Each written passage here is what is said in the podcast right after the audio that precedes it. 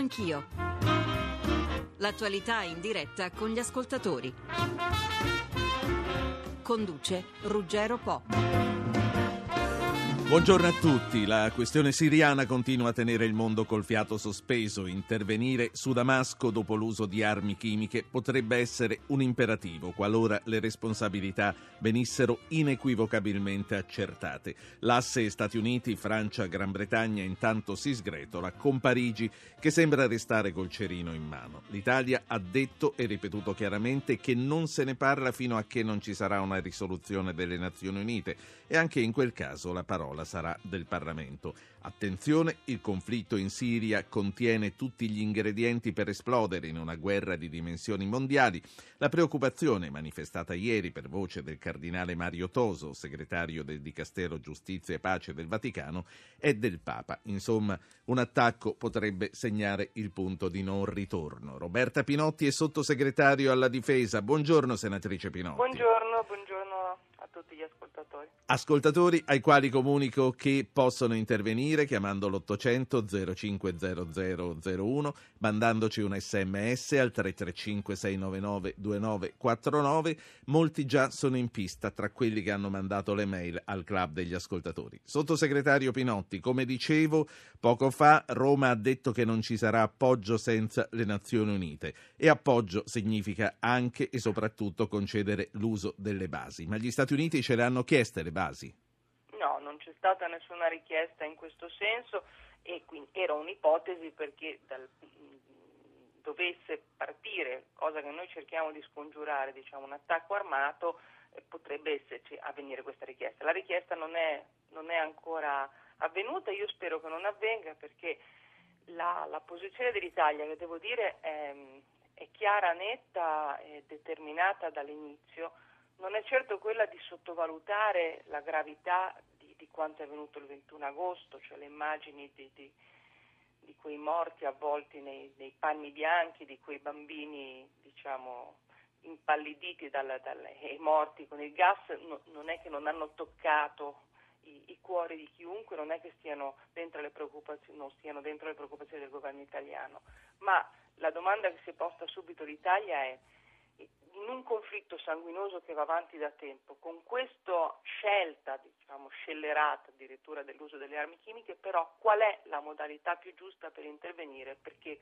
queste cose non vadano avanti? Certo. Allora oggi quello che sta avvenendo nella comunità internazionale mi pare dia motivo di conforto sulla posizione che l'Italia ha assunto dall'inizio. Intanto ci vuole una risoluzione dell'ONU, ma io penso che sia quanto mai giusto utilizzare l'occasione del G20 per vedere che esista una posizione della comunità internazionale che tenga dentro anche la Russia, che noi sappiamo essere l'elemento all'interno del Consiglio di sicurezza che porre, pone il veto in questo momento a qualsiasi azione armata e per costruire una soluzione che possa essere una soluzione politica.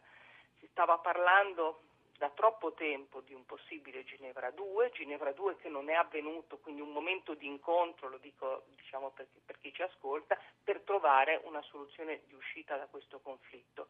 Allora, io penso che questa, questo debba essere cercato al G20. Io penso che l'Italia possa anche essere utile in un colloquio con la Russia per eh, sostenere che cosa? Sostenere intanto un forte intervento della comunità perché non possano essere usate le armi chimiche. L'idea, per esempio, di chiedere con forza alla Siria di sottoscrivere la convenzione contro le armi chimiche che esiste e che la Siria insieme a pochi altri, insomma Angola, Somalia, Egitto e, e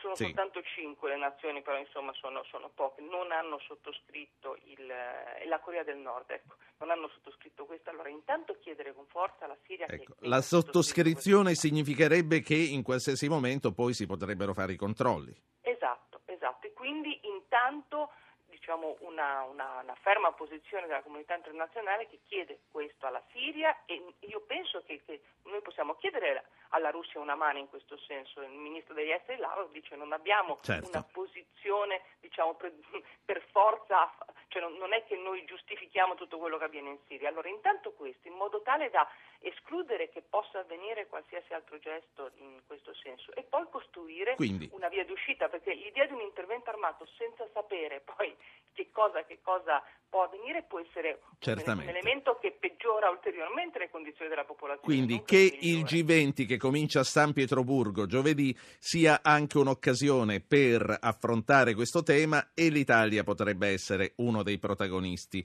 nella ricerca di una soluzione diplomatica. Sottosegretario Pinotti, intanto sono contento di aver saputo dalla redazione che lei si potrà tenere con noi fino alla fine, gli ospiti saranno tanti e il finale sarà anche un confronto politico. Ci sono molte altre cose che eh, le voglio chiedere, molti interlocutori. Intanto andiamo in Libano dove c'è la nostra inviata Maria Gianniti. Maria. Buongiorno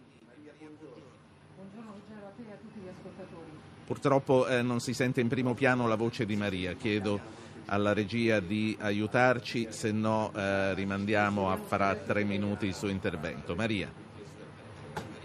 Sì, spero che adesso voi vi No, non sei in primo piano. Aspettiamo allora qualche minuto che possa essere messo a posto e do la parola a un ascoltatore. Alberto, buongiorno. Ascoltatore Alberto, buongiorno. Buongiorno, mi, senti, mi sentite? Adesso sì, prego Alberto. Niente, volevo dire che tanto saluto gli ascoltatori e i suoi ospiti e che praticamente a mio giudizio i problemi dovrebbero prendersi alla radice. Il fatto che il nostro ministro Bonino dica nessun intervento eh, se non ONU, io sono d'accordo, ma il ministro Bonino si dimentica che l'ONU purtroppo ha un vizio di fondo che ormai dura da 70 anni, cioè il fatto che ci siano dei paesi, degli stati che possono avere il diritto di veto eh, fa sì che l'ONU di fatto non intervenga mai e a questo punto quindi gli stati canaglia e la Siria lo è eh, di fatto sono tranquilli perché sanno che non interviene nessuno. Certo. Se si evitasse questo, questo, diciamo, questo diritto di veto, a questo punto l'ONU potrebbe intervenire con il consenso di tutta la comunità internazionale e quindi si eviterebbero rischi di una deflagrazione che si avvicina a una guerra. Tutta, tutta la comunità internazionale, tranne quelli, tranne quelli che potrebbero esercitare il diritto di avrebbero- veto. Ah, No, eserciterebbero il diritto di votare negativamente, ma poi eh, l'ONU sarebbe Certo. gestita a maggioranza. A maggioranza, A questo punto è dovrebbero accettare, altrimenti dovrebbero uscire dall'ONU. È chiaro. E è come nei condomini, insomma. Sì, sì, sì, sì, è chiaro. Alberto, grazie. Senatrice Eh, Pinotti, a eh, questo punto, finché c'è il diritto di veto, l'ONU non fa paura a nessuno. Sicuramente questo, l'ascoltatore che è intervenuto ha posto un problema vero, un problema che abbiamo diciamo, sul piatto da tanto tempo e tutte le volte che ne parliamo nei convegni diciamo, diciamo che effettivamente questo elemento della riforma mh, complessiva dell'ONU in modo tale da renderlo veramente uno strumento che possa agire al meglio la legalità internazionale lo decliniamo, poi però le decisioni eh, effettivamente non sono state assunte, quindi ad oggi noi siamo ancora con la struttura dell'ONU che risale diciamo, a quando è nato e che aveva uno scenario politico completamente diverso e delle motivazioni legate quindi alla- al potere di veto che nascevano diciamo, da quella che era la storia della seconda guerra mondiale in poi. Quindi Sì. ha, ha ragione. Devo dire a, a- a- diciamo, a sostegno però del nostro Paese che eh, per- in tutti i modi in cui non è stato possibile abbiamo sempre portato, diciamo, sostenuto questo disegno di riforma dell'ONU per prevedere che non esistano situazioni bloccate, quindi non rendano Sì. inservibile l'ONU. E fino ad ora, purtroppo, essendo appunto l'organizzazione di tutte le nazioni, non- fino ad ora non siamo riusciti su questo a- a- ad imporre un cambiamento. All- Io mi auguro che anche una situazione di questo tipo, dove quindi si è costretto a usare a, diciamo, eh, tavoli a lato, come dire, il G20 invece che l'ONU per riuscire poi ad arrivare all'ONU, ci metta davanti a- ad un'esigenza diciamo, di, di- di riforma. Sì. Su questo io devo dire è un intervento molto opportuno e che condivido quello che... ONU anacronistica, Lucio Caracciolo, Limes, buongiorno.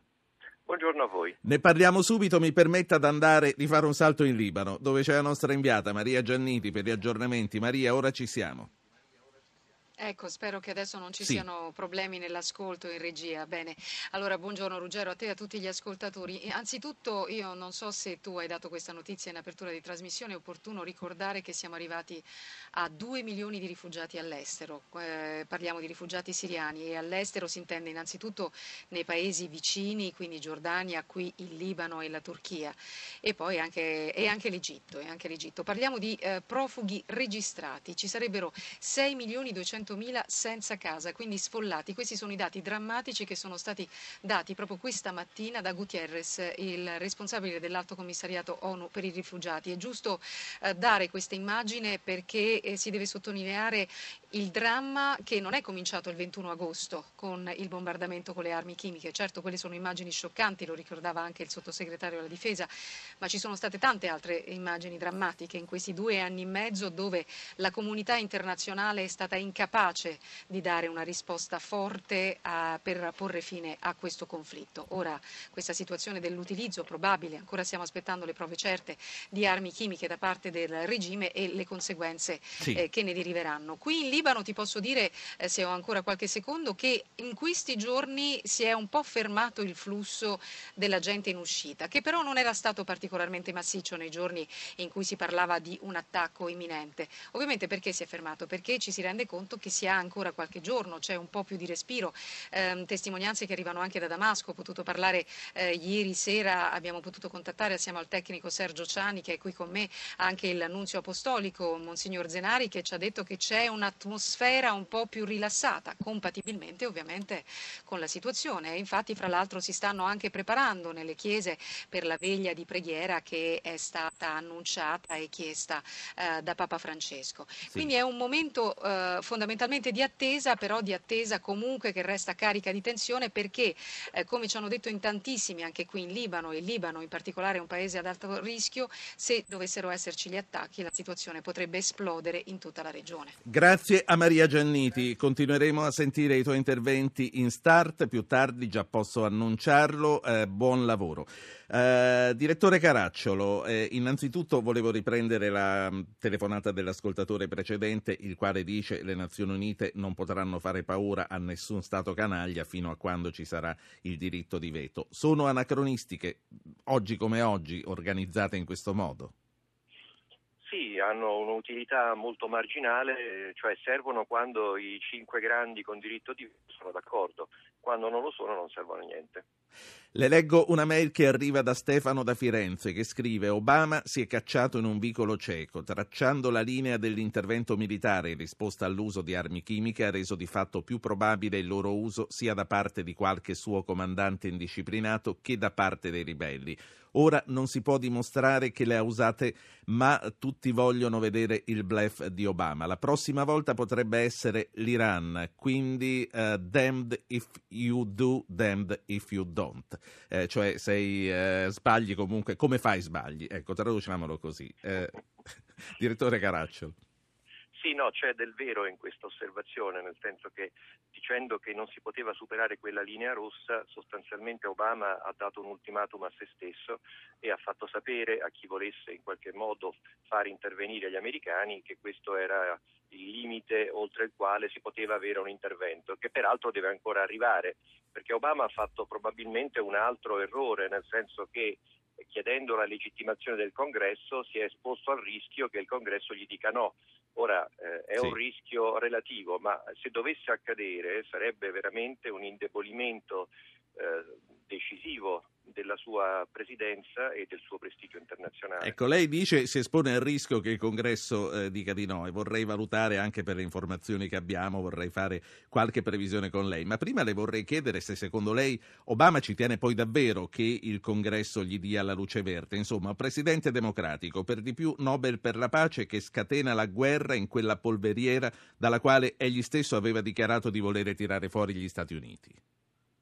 Questo mi pare un ragionamento eccessivamente machiavellico. D'accordo che Obama mostra ogni tanto qualche pulsione suicida dal punto di vista politico, ma apparecchiare tutto questo ambaradam per farsi dire no dal congresso in modo da evitarsi il grattacapo che lui si è dato dicendo che c'è una linea rossa oltre la quale gli americani intervengono mi pare un po' eccessivo.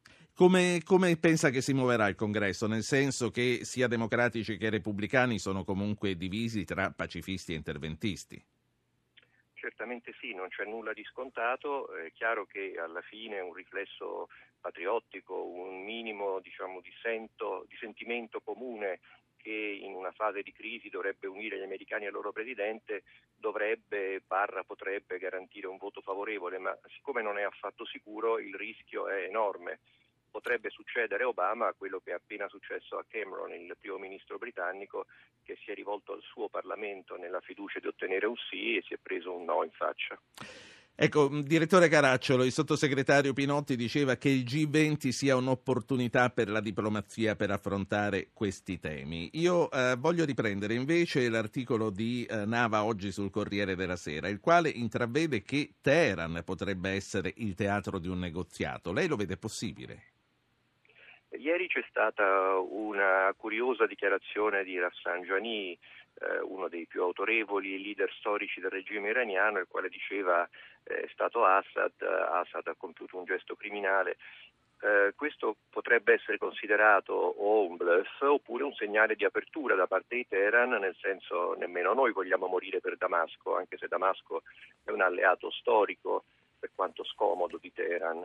Eh, ma direi che la vera radice di tutti questi problemi stia in Arabia Saudita.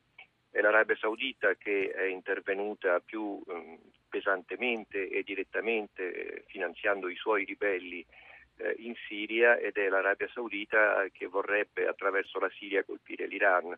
Quindi in qualche modo io credo che quando si risolverà questa crisi, speriamo presto, sarà perché le principali potenze regionali, quindi sostanzialmente l'Arabia Saudita, l'Iran, la Turchia e Israele, eh, si metteranno d'accordo, troveranno un compromesso o saranno spinte a trovarlo dalle principali sì. potenze esterne, Stati Uniti e Russia. La lascio non prima di averle fatto ascoltare l'intervento di un altro amico del nostro pubblico, Filippo Dalla Spezia. Buongiorno.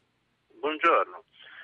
Sì, è sotto gli occhi di tutti la sostanziale inutilità, soprattutto aggravata dai, dal diritto di veto delle Nazioni Unite. A mio parere sarebbe opportuno ripensare a un modello di governance eh, globale, cioè fare proprio una sorta di governo mondiale eh, dove tutti gli stati possono e devono partecipare alle, alla gestione del, delle origini delle diatribe che ci sono adesso e che generano tanti conflitti e sto parlando della gestione delle risorse energetiche, alimentari i, e, e quant'altro, per poi non parlare dei diritti umani eccetera. Questo sa- potrebbe essere un primo passo di, sì. di, buona volontà da parte di tutti i governi di nominare dei ministri, una sorta di ministri all'interno di un governo mondiale che gestisca almeno questi aspetti e, e poi ovviamente i singoli stati sì, sì. Dovre-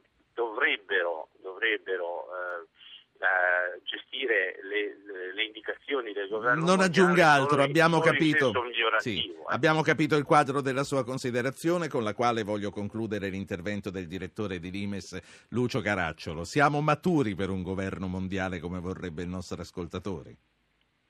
Temo di no, ci provò il presidente americano Wilson dopo la prima guerra mondiale con la Società delle Nazioni, ci abbiamo riprovato con l'ONU, vorrei solo ricordare a noi stessi che già abbiamo una qualche difficoltà a creare dei governi nazionali stabili, in Italia ne abbiamo avute qualche decina dalla Repubblica in avanti, fare un governo mondiale è un'impresa insomma non semplice. Lucio Caracciolo, grazie.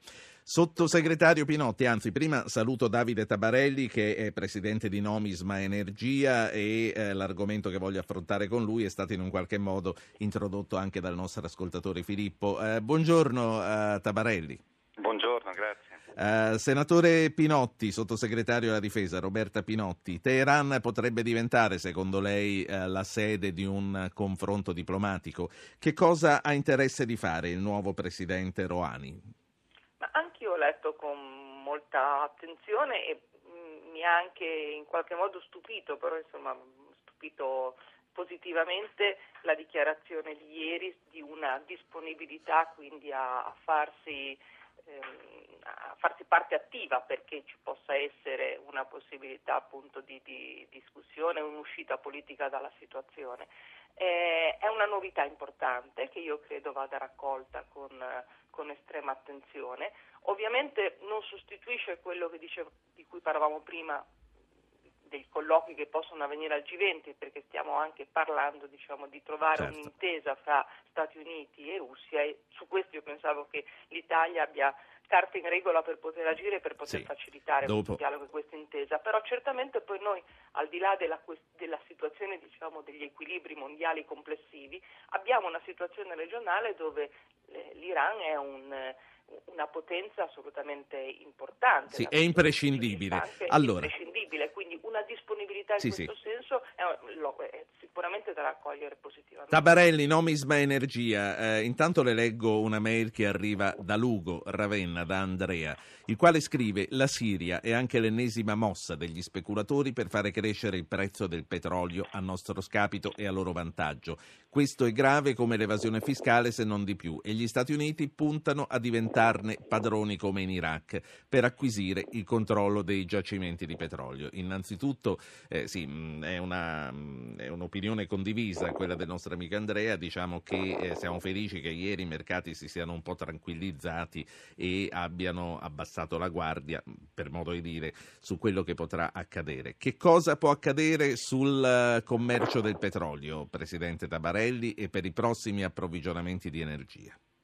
intanto il prezzo del petrolio, il Brent, quello che ci interessa di più, 115 dollari in queste ore, è sceso da quasi 120, ma i 15 dollari in più que- rispetto a quei 100 su cui si era stabilizzato in, negli ultimi mesi. Un eventuale attacco alla Siria non tocca una goccia di petrolio perché la Siria produceva circa 0,5 milioni di barili giorno, è scesa praticamente a zero, non esporta più. C'è il timore di un allargamento del conflitto, Iran, Iraq, Arabia Saudita soprattutto. Andrea Dallugo ha in parte ragione, ma eh, i toni sono troppo pesanti e un problema finanziario esiste ormai da cinque anni sul mercato petrolifero, nel senso che c'è questa crisi finanziaria, questa grande enorme quantità di liquidità nel sistema bancario americano, in particolare che viene investito da dove trovano rendimenti alti e uno dei rendimenti che più ha dato soldi è quello internazionale delle commodity, in particolare quello del petrolio. Ma bisogna fare molta attenzione di non arrivare all'interno del nostro sistema italiano dove anche le compagnie che distribuiscono i prodotti petroliferi a volte subiscono il prezzo prezzo internazionale. Tornando alla questione internazionale, cosa può accadere? Per il momento non tanto lì in Medio Oriente, ma siamo di fronte invece a quello che cattura meno attenzione, che è il dramma libico, il disastro e la fine devastante e negativa di quella rivoluzione che era iniziata nel febbraio del 2011, ricordo nell'ottobre del 2011 fu ucciso Gheddafi e la primavera eh, libica è in una situazione completamente caotica, produceva 1,5 milioni di barili greggio di ottima qualità di petrolio e adesso è praticamente vicino allo 0,03, ma non esporta più perché il paese è in mano ad una totale anarchia e questo sta creando tensioni sui prezzi del petrolio e qualche aggiustamento al rialzo sui prezzi della benzina in Italia. Quindi quali, quali prospettive intravede? Tra l'altro la ringrazio per averci riportato l'attenzione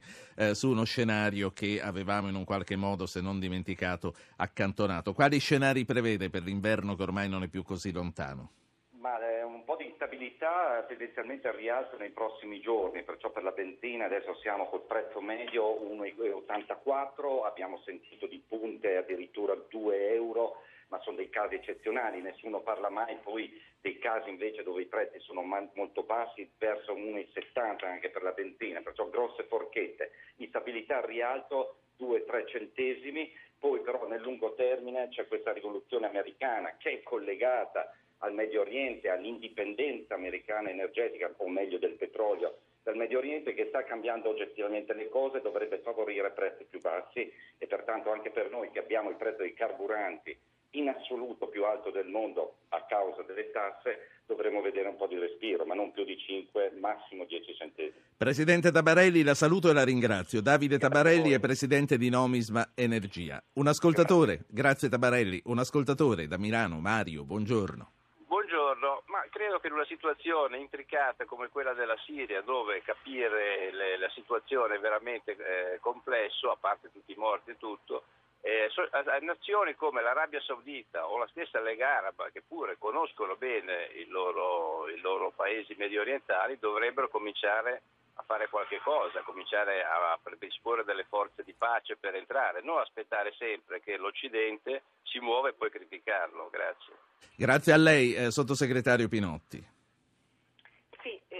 Diciamo che la posizione che è stata assunta dalla Lega Araba è una posizione abbastanza sfumata perché anche all'interno della Lega Araba, come diciamo, di, prima parlavamo delle posizioni diverse all'interno dell'ONU, ma anche all'interno della Lega Araba ci sono eh, visioni diverse da parte di quelle che sono le potenze regionali che in qualche modo potrebbero influire e quindi anche, anche questo strumento cioè diciamo, è uno strumento in questo momento abbastanza debole, cioè che non riesce effettivamente a, a individuare una linea di intervento e non si può prescindere da, un dialogo anche con la Lega Araba, ci mancherebbe, è uno degli attori che vanno tenuti in considerazione. E anche lì, come succede nell'ONU, nel momento in cui ci sono punti di vista diversi tra Arabia Saudita, Qatar, Turchia, la definizione sì. di una linea che possa essere di intervento diventa complicata, quindi si riproduce la stessa situazione mutatis mutandis da quelli che sono gli attori diciamo, che noi stiamo vedendo sul, sull'ONU e nella comunità internazionale. Sottosegretario, eh, Maria Gianniti prima dal Libano eh, ci dava gli ultimi aggiornamenti sui dati eh, dei rifugiati, eh, degli sfollati, 2 milioni di rifugiati all'estero, 6 milioni e passa di sfollati che non hanno più la loro casa in Siria. Tutto questo ha dato origine anche a una ripresa dei flussi migratori che vediamo tra l'altro seguono nuove rotte. E qui ancora una volta voglio sapere le notizie che arrivano dal governo sui flussi, su eh, come affrontarne, eh, su come affrontare questa emergenza e quali contromisure per quanto riguarda il Libano anche sono state adottate per proteggere la missione UNIFIL che prevede eh, circa 11.000 eh, presenze di eh, militari, dei quali 1.000 italiani. Ora però c'è la pubblicità, riprendiamo tutto fra un minuto e mezzo. Radio Anch'io, puntata sulla Siria, molti gli ospiti che si avvicenderanno anche in questa seconda parte e molti molti gli ascoltatori che stanno premendo per parlare. Andrea da Brescia, buongiorno. Sì, buongiorno e grazie per avermi chiamato. Eh, eh, pronto? Sì, sì, mm, sto ah, semplicemente ascoltando, la dica. Ah, ecco, grazie. Io volevo dire che eh, io non mi fido delle prove schiaccianti che hanno francesi e americani, perché mi ricordo ancora le prove schiaccianti che avevano gli americani per aggredire l'Iraq e mi ricordo Colin Powell all'ONU con la provetta di antrace quando dopo dieci anni eh, non abbiamo trovato armi di distruzione di massa, ma i morti in Iraq sono stati tantissimi. E per quanto riguarda la Siria, io non riesco a capire per quale motivo Innanzitutto il video era presente su YouTube il 20 agosto, il video della strage del 21 agosto e mi sembra una bella messa in scena che... Beh, sì, no, capisco tutti i suoi dubbi, eh, visto anche il passato che eh, non si può dimenticare. Certo, sì, pensare che dedurre da un video su YouTube che la strage non ci sia stata il 21 agosto è eccessivo. Andrea, dica l'ultima e la saluto. Sì, volevo dire che sempre su YouTube eh, potrete trovare, tutti quanti possono trovare tranquillamente le fosse comuni che sono state rinvenute sia nei quartieri liberati di Aleppo sia in quelli addirittura di Damasco dove intere famiglie sono state ritrovate. Fortunatamente no, è, è importante che ognuno di noi eh, possa andare eh, nei posti che la rete ci mette a disposizione a vedere. Certo ci sono degli ispettori delle Nazioni Unite al lavoro, ci faranno la loro relazione, da loro sapremo forse con un po' più di precisione. Grazie signor Andrea. Monsignor Enrico del Covolo, rettore della Pontificia Università Lateranense, buongiorno. Buongiorno, buongiorno a voi. Il nostro ascoltatore non si fida delle prove. Sì, ma vede, a mio parere, prove o non prove, la questione grossa è un'altra, cioè quello che ha detto il Papa, cioè con un intervento armato e le cose peggiorano, guerra chiama guerra, sangue chiama sangue. Io non riesco a capire, sinceramente, io sono uno studioso di storia, eh, è una vita che studio la storia. Si dice che la storia è maestra di vita Ma a me sembra che non lo sia affatto perché noi stiamo ripetendo i medesimi errori che, eh, che, abbiamo compiuto nel passato. Ma lei guardi il Vietnam, guardi l'Iraq, guardi l'Afghanistan, guardi la destabilizzazione pressoché totale del Medio Oriente. Cioè, dove ci conducono questi interventi di guerra? Ci conducono a perpetrare le, le guerre. E allora viene il legittimo sospetto di pensare che al di là di motivazioni che sembrerebbero umanitarie, no? perché è giusto che bisogna difendere le popolazioni inermi, ma al di là di questo pretesto ci sono probabilmente ben altre motivazioni, meno confessabili, cioè il commercio delle armi, ci sono gli interessi per il petrolio, per il gas e mille altre cose. Quindi è un conflitto di interessi. Sì, guerra chiama guerra, lei dice, e il rischio che la prossima possa essere una guerra mondiale, un'affermazione da fare rabbrividire. Tra l'altro le parole del Papa in un qualche modo erano state accompagnate dalla stessa espressione del ministro degli esteri Bonino, e quindi eh, parole forti anche in bocca al capo della diplomazia e, e questo è il vero rischio. Ma Monsignor Del Covolo, è possibile ignorare l'orrore dell'uso delle armi chimiche a parte le popolazioni no. Comunque. Questo non può essere sottaciuto proprio l'orrore dell'uso delle armi chimiche non può essere sottaciuto, in nessun modo possiamo minimizzare scandali di questo genere. Il discorso però che faccio io è un altro, cioè se noi interveniamo in questo modo, diciamo così, unilaterale, militare, da parte di uno Stato, nei, negli affari interni pur sempre di una nazione non risolviamo niente, anzi peggioriamo, facciamo saltare la polveriera. Certo. Eh, Monsignore D'Alcovolo, che cosa c'è di nuovo nelle parole di Papa Francesco rispetto a quelle dei suoi predecessori in situazioni analoghe, interventi che ci sono sempre stati alla eh. vigilia di una possibile guerra che si spera sempre non debba accadere? Sinceramente io credo che con queste parole molto ferme e decise, quindi frutto di un'analisi attenta della situazione irripetibile che si presenta adesso, e tuttavia queste parole del Papa dal punto di vista della dottrina riprendono essenzialmente quello che è stato sempre detto eh, dalla dottrina sociale della Chiesa. Eh, ricorre proprio quest'anno il cinquantesimo anniversario della Pace Minterris e io me la sono riletta anche perché un mio predecessore come rettore di questa università, Monsignor Pavan, poi cardinale, è quello che ha curato l'estensione di questa enciclica importantissima, che per molti aspetti rimane di una attualità sconcertante. E, e la dottrina di Pace Mitterris è quella che viene ripresa dalle parole del Papa. Il Papa fa anche riferimento a una tradizione culturale che non necessariamente è cattolica o cristiana, perché quelle parole che lui ha detto guerra chiama guerra, violenza chiama violenza, riprendono precisamente un versetto di una tragedia di Eschilo. Eh, siamo nella trilogia delle Coefore, dove si legge Sangue chiama sangue, è un coro famosissimo di questa tragedia. Siamo nel V secolo a.C. e siamo in clima certo. pagano, religione pagana.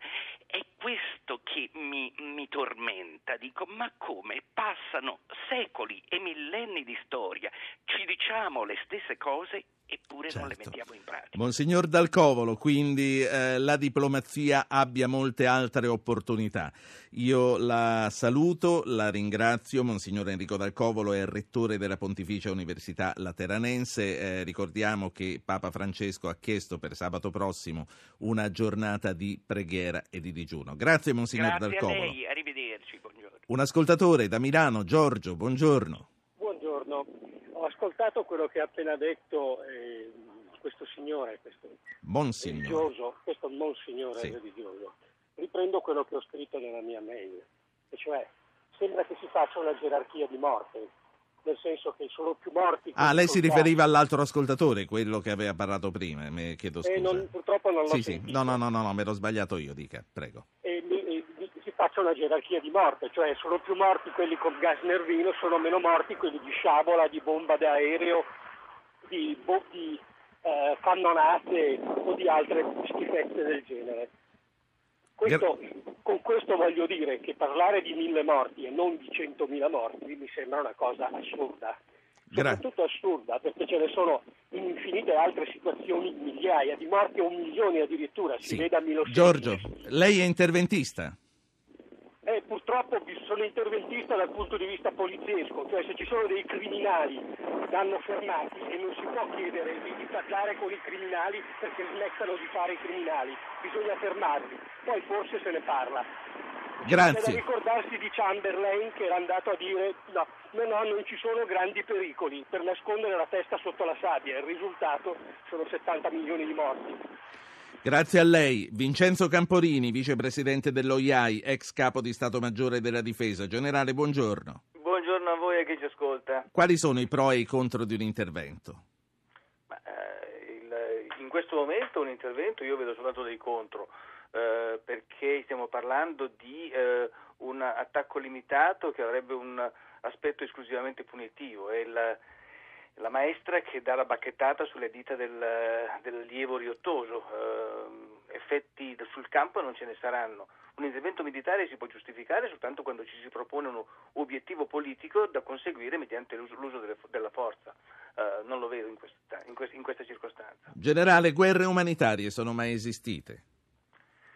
Diciamo che alcune guerre hanno avuto uh, l'innesco da situazioni in cui eh, c'è stata una grave violazione di, di, di diritti umani. Questo uh, è avvenuto nel passato e avverrà ancora nel futuro. Uh, temo che a volte si sia preso il pretesto di eh, situazioni intollerabili dal punto di vista umanitario con altri fini o comunque unendo altri fini a questi eh, una guerra non ha mai una unica eh, origine, un'unica causa.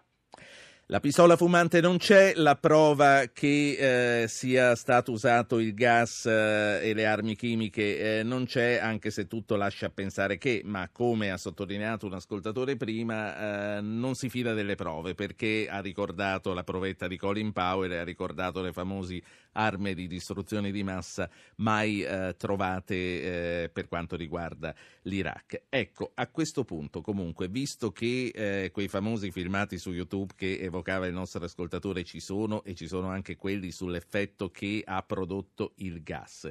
Che cosa sono, chiunque l'abbia usato, che cosa sono in realtà le armi chimiche? Non, tutti, eh, non diamo per scontato che tutti lo sappiano e chi ne ha fatto uso fino ad oggi, eh, vicepresidente Camporini sono stati usati eh, anche nel passato, diciamo che il caso più eclatante fu durante la prima guerra mondiale in, eh, sul, fronte, sul, fronte, francese, eh, non a caso eh, uno dei gas più famosi si chiama iprite, eh, dal fatto che venne usata a Ypres durante eh, appunto le battaglie su quel fronte. si rivelarono dal punto di vista tattico armi di difficilissimo utilizzo, anche perché bastava che cambiasse il vento perché le vittime non fossero più nel campo avversario ma fossero nel, nel, campo, nel campo, amico. Eh, purtroppo sono armi che sono state sviluppate anche con ulteriori eh, sforzi dal punto di vista tecnologico e attualmente alcuni paesi ne dispongono, alcuni perché esiste fortunatamente una convenzione internazionale siglata dalla maggior parte dei paesi del mondo, ovviamente l'Italia ne fa parte, che ha messo Ma la Siria no. Armi. Ma la Siria no. Infatti io trovo eh, estremamente interessante eh, quello di cui si sta parlando in queste ore, di una eh, idea italiana di portare al G20 la proposta che eh, allo scopo di in qualche modo discolparsi la Siria eh, aderisca a questo trattato, sottoponendosi così a tutte le attività di controllo che sono previste. Eh, sarebbe un uh, gesto estremamente intelligente da parte di Assad, eh, diciamo che disinnescherebbe molto la situazione. Ecco, allora a questo punto riallarghiamo alla politica la nostra discussione. La prego, generale Camporini, di rimanere con noi. C'è il sottosegretario alla difesa Roberta Pinotti, che è senatore del Partito Democratico. C'è Lucio Malan, che è senatore del PDL ed è in commissione difesa al Senato. Buongiorno, senatore Malan. E c'è l'onorevole Claudio Fava di SEL che è in commissione esteri alla Camera. Buongiorno anche a lei, onorevole Fava. Buongiorno, buongiorno. Sentiamo eh, di nuovo un ascoltatore, Ernesto da Mestre, buongiorno. Signor Ernesto, tocca a lei, è la sua opportunità, prego. Sì, buongiorno. Buongiorno.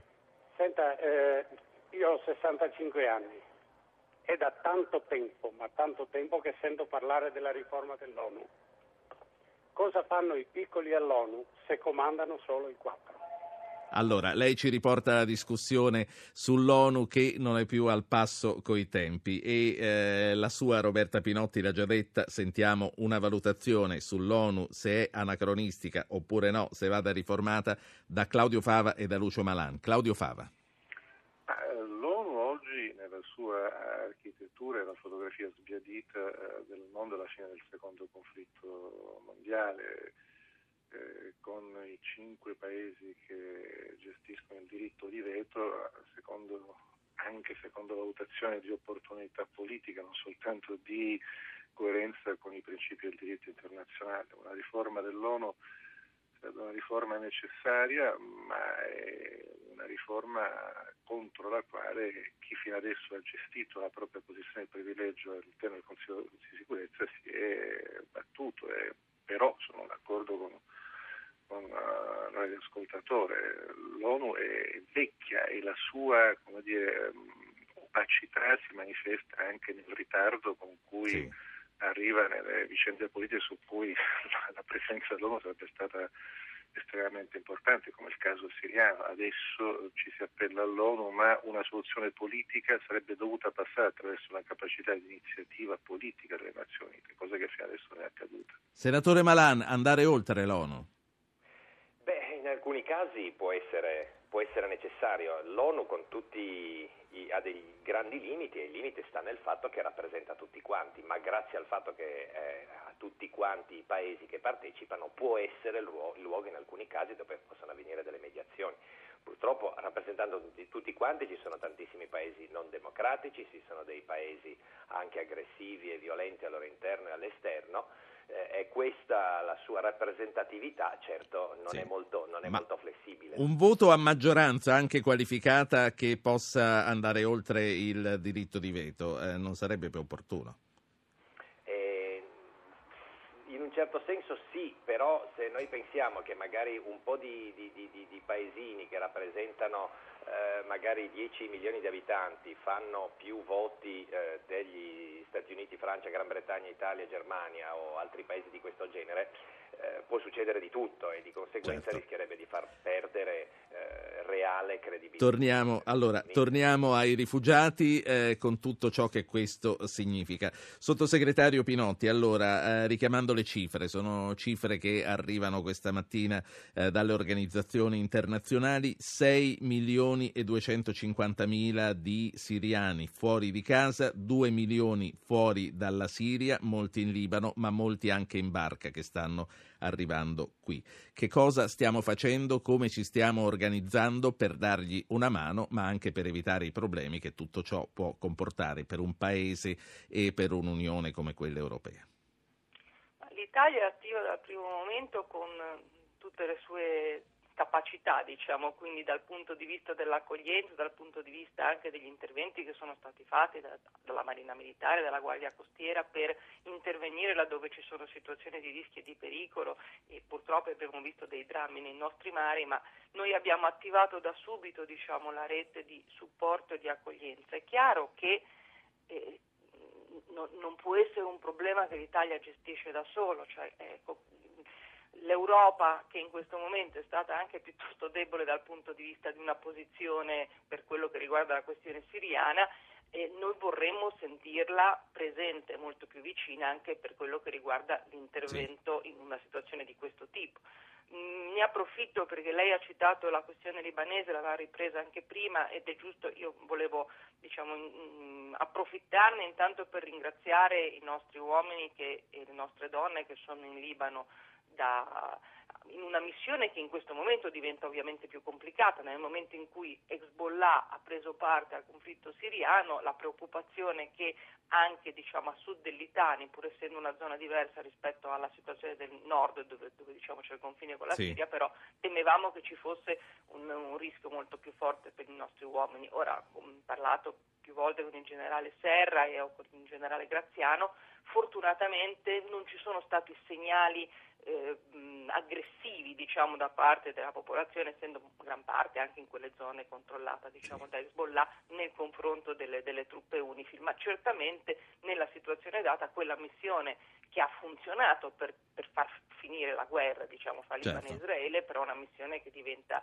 che diventa, in, eh, diventa più complicata. Onorevole Fava. Diciamo, sotto uno sguardo più attento. Sì, onorevole Fava, SEL, l'Europa ci sta lasciando soli di fronte a una ennesima emergenza immigrazione. L'Europa sconta diciamo, un difetto di fabbricazione recente, cioè una grande cautela nella cessione della sovranità necessaria per fare dell'Unione Europea un luogo che produca politiche, non soltanto politiche finanziarie, politiche monetarie e politiche bancarie. E, per essere efficace l'Europa ha bisogno di avere un mandato e oggi questo mandato i trattati e la pratica politica non glielo attribuiscono. L'Europa ha lasciato solo molti paesi recuperando, diciamo, emulando alcuni vizi che le Nazioni Unite hanno costruito in questi ultimi anni di, di, di attività politica, cioè una grande prudenza, una grande cautela, un grande sì. tatticismo, la necessità di trovare un punto di mediazione che quasi sempre è stato un punto di mediazione al ribasso e, questo naturalmente lascia protagonisti alcuni paesi. Oggi eh, sull'intervento siriano discutono alcune cancellerie, non discute l'Europa, si decide se intervenire o meno a seconda di ciò certo. che deciderà il congresso americano, quello che ha deciso il congresso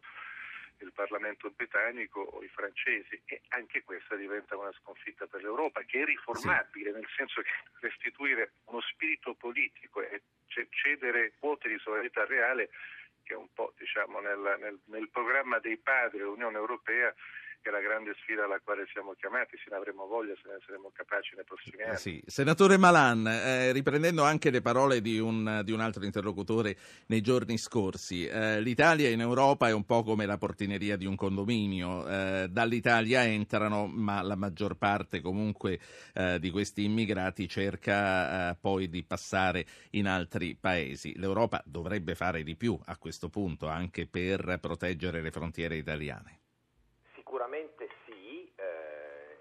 invece ci ha spesso bacchettato perché eh, non trattiamo le, le, le, persone che vengono, i rifugiati o immigrati o comunque coloro che arrivano sulle nostre coste abbastanza bene, però magari questi moniti ci arrivano da paesi dove i rifugiati sono 6 o 7 e gli immigrati clandestini 20 in tutto l'anno, perché confinando con altri paesi dell'Unione Europea col mare del nord eh, non hanno certo queste occasioni. Di certo sotto questo aspetto l'Europa deve essere più presente, deve essere più appunto europea e non essere la somma di piccoli egoismi. Dal punto di vista della posizione politica generale bisogna dire che fino a qualche giorno fa l'Europa ha avuto una posizione comune che però non ha avuto il suo effetto, l'ha sottolineato molto il ministro degli esteri Bonino eh, dicendo che l'Europa ha avuto questa volta una voce sola, purtroppo questa voce non è stata ascoltata. Ora invece abbiamo, la, eh, abbiamo ciascuno sì. che va per conto proprio con eh, Hollande eh, che porta la Francia verso l'intervento, la stessa cosa voleva fare il governo britannico, poi sconfessato dal Parlamento, noi prima delle, di queste posizioni abbiamo deciso di non partecipare e, eh, ed è una decisione condivisa ed è indipendente, certo. anche perché chiaramente indipendente perché è diversa dalle posizioni americane, britanniche, francesi. Allora. Devo dire che se ci fosse un presidente meno trendy, meno eh, icona della sinistra eh, di Obama, avremmo le eh, carovane di pacifisti che manifestano appunto a favore della pace e contro la guerra. Siccome la guerra la fa il signor Obama va tutto bene, nessun corteo, nessun... Mm, ma io poi questa deriva non credo di averla vista, però sì, le, le, le consento di sottolineare questa immagine che forse Obama proietta. Sono gli ultimi cinque minuti, siamo rimasti allora con Roberta Pinotti, con Lucio Malan, con Claudio Fava e con il generale Camporini e vorrei utilizzare questi ultimi cinque minuti per eh, capire quale margine ci sia ancora per la diplomazia. Il sottosegretario Pinotti diceva eh, bene farà l'Italia se eh, si farà portavoce eh, già giovedì e venerdì a San Pietroburgo al G20 di una proposta di mediazione soprattutto che inglobi la Siria nel trattato per uh, l'esclusione delle armi chimiche. Quale spazio uh, pensa che ci sia per la diplomazia per evitare un nuovo conflitto che ricordiamo le parole del Papa, potrebbe essere una nuova guerra mondiale, lo chiedo con interventi brevi ai nostri quattro ospiti. Vincenzo Camporini. In questo momento gli spazi siano molto limitati, anche perché siamo tutti quanti in attesa di vedere cosa deciderà il congresso americano. Io qui credo che tra l'altro Obama stia prendendo un enorme rischio perché eh, abbiamo Cameron che è stato sconfessato dal suo Parlamento. Eh, chiaramente la situazione negli Stati Uniti è diversa, ma è diversa anche dal punto di vista istituzionale. Eh, io sono oh, convinto che Obama abbia la certezza di vincere questo voto, perché se non lo vincesse eh, davvero la sua posizione diventerebbe quasi insostenibile eh, una, un, un, discorso dal punto di vista diplomatico sì. lo si può fare, lo si può fare io credo ancora adesso se rinunciamo eh, o ritardiamo l'uso della forza ma con un pieno coinvolgimento di tutti gli attori eh, regionali. Grazie. Claudio Fava, Sel, quale margine per la diplomazia? E poi lei eh, si vede in questa proiezione che è stata fatta da Lucio Malan eh, di, eh, questi, di questa sinistra italiana che se c'è un presidente americano gradito alla sinistra gli perdona più cose? Assolutamente no, io mi riconosco nelle parole che dice Papa Francesco, eh, che non si limita a, a, pretendere buoni sentimenti, ma spiega con senso politico che stiamo andando verso una terza guerra mondiale. Se poi questa terza guerra mondiale viene procurata dalla scelta di intervento di un presidente gradito alla destra e alla sinistra, mi sembra un dato ininfluente nel racconto della storia che verrà, per non abbiamo questo timore di conformismo. Io sono convinto come tanti e come Gerare che un intervento armato sarebbe in questa fase, in questo momento, in queste condizioni devastante per, le, per che, produrrebbe e credo che l'unica soluzione sia quella di tornare a insistere su Ginevra, naturalmente facendo in modo che gli Stati Uniti siano parte convinta di un percorso che Grazie anche a lei. Senatore Malan, da 1 a 10, quanto spazio per la diplomazia? Una risposta breve. No, uno spazio ci può essere, ci può essere questa inclusione nella, eh, nel, del, della Siria nel trattato. Certo è che il governo siriano è, è, è compiuto una serie di atti esecrabili, ma anche la, la sua opposizione è, è, è, tutt'altro che raccomandabile. Sì. Ci vuole molto realismo e molta prudenza. Grazie anche a lei, senatore Lucio Malan, PDL. Roberta Pinotti, l'ultimo minuto per concludere. Se la Siria accettasse di entrare in questo trattato, potremmo passare sopra per una volta all'uso dei gas chimici del 21 di agosto? No, io non credo che debba passare sopra, ma si debba però evitare che ci siano danni ulteriori. Lei diceva la via è stretta, certamente la via è stretta, però sembrava una via già chiusa, quindi io non, mm, spero fermamente che si riesca ad andare avanti su una via diplomatica, perché la possibilità di un accordo su questo apre la possibilità di un Ginevra 2 e quindi poi di una soluzione politica, perché noi stiamo parlando di un episodio puntuale, ma qualche ascoltatore lo ha detto, la, il dramma della Siria non è, so, è, è, non è soltanto diciamo, l'attacco con, con, i gas nervini, stiamo assistendo ad una guerra che ha fatto, eh, migli, par- c'è chi parla di 100.000 morti, quindi stiamo parlando di numeri incredibili. Allora l'occasione che, che certo. la, la posizione dell'Italia può sostenere, cioè quella comunque intanto di dire alla Siria impegnati in questo senso e poi di aprire ovviamente una discussione per una transizione perché eliminato il problema delle armi chimiche non sono eliminati purtroppo tutti i problemi che sta vivendo la Siria in questo momento, c'è una guerra in corso, quindi da questo punto di vista mi auguro che la strada stretta possa riaprirsi. Cala il sipario, torniamo domani, grazie a tutti. Avete ascoltato Radio Anch'io, ha condotto Ruggero Po, regia di Anna Posillipo, assistenti al programma Alberto Agnello, Valentina Galli, Francesca Mechelli, coordinamento tecnico Emanuele Di Cavio e Roberto Guiducci. Potete iscrivervi alla mailing list e ricevere le anticipazioni sulla trasmissione del giorno dopo scrivendo a radioanchio chiocciolarai.it, archivio puntate e podcast su www.radioanchio.rai.it, pagina Facebook Radio Anch'io, Radio 1 Rai.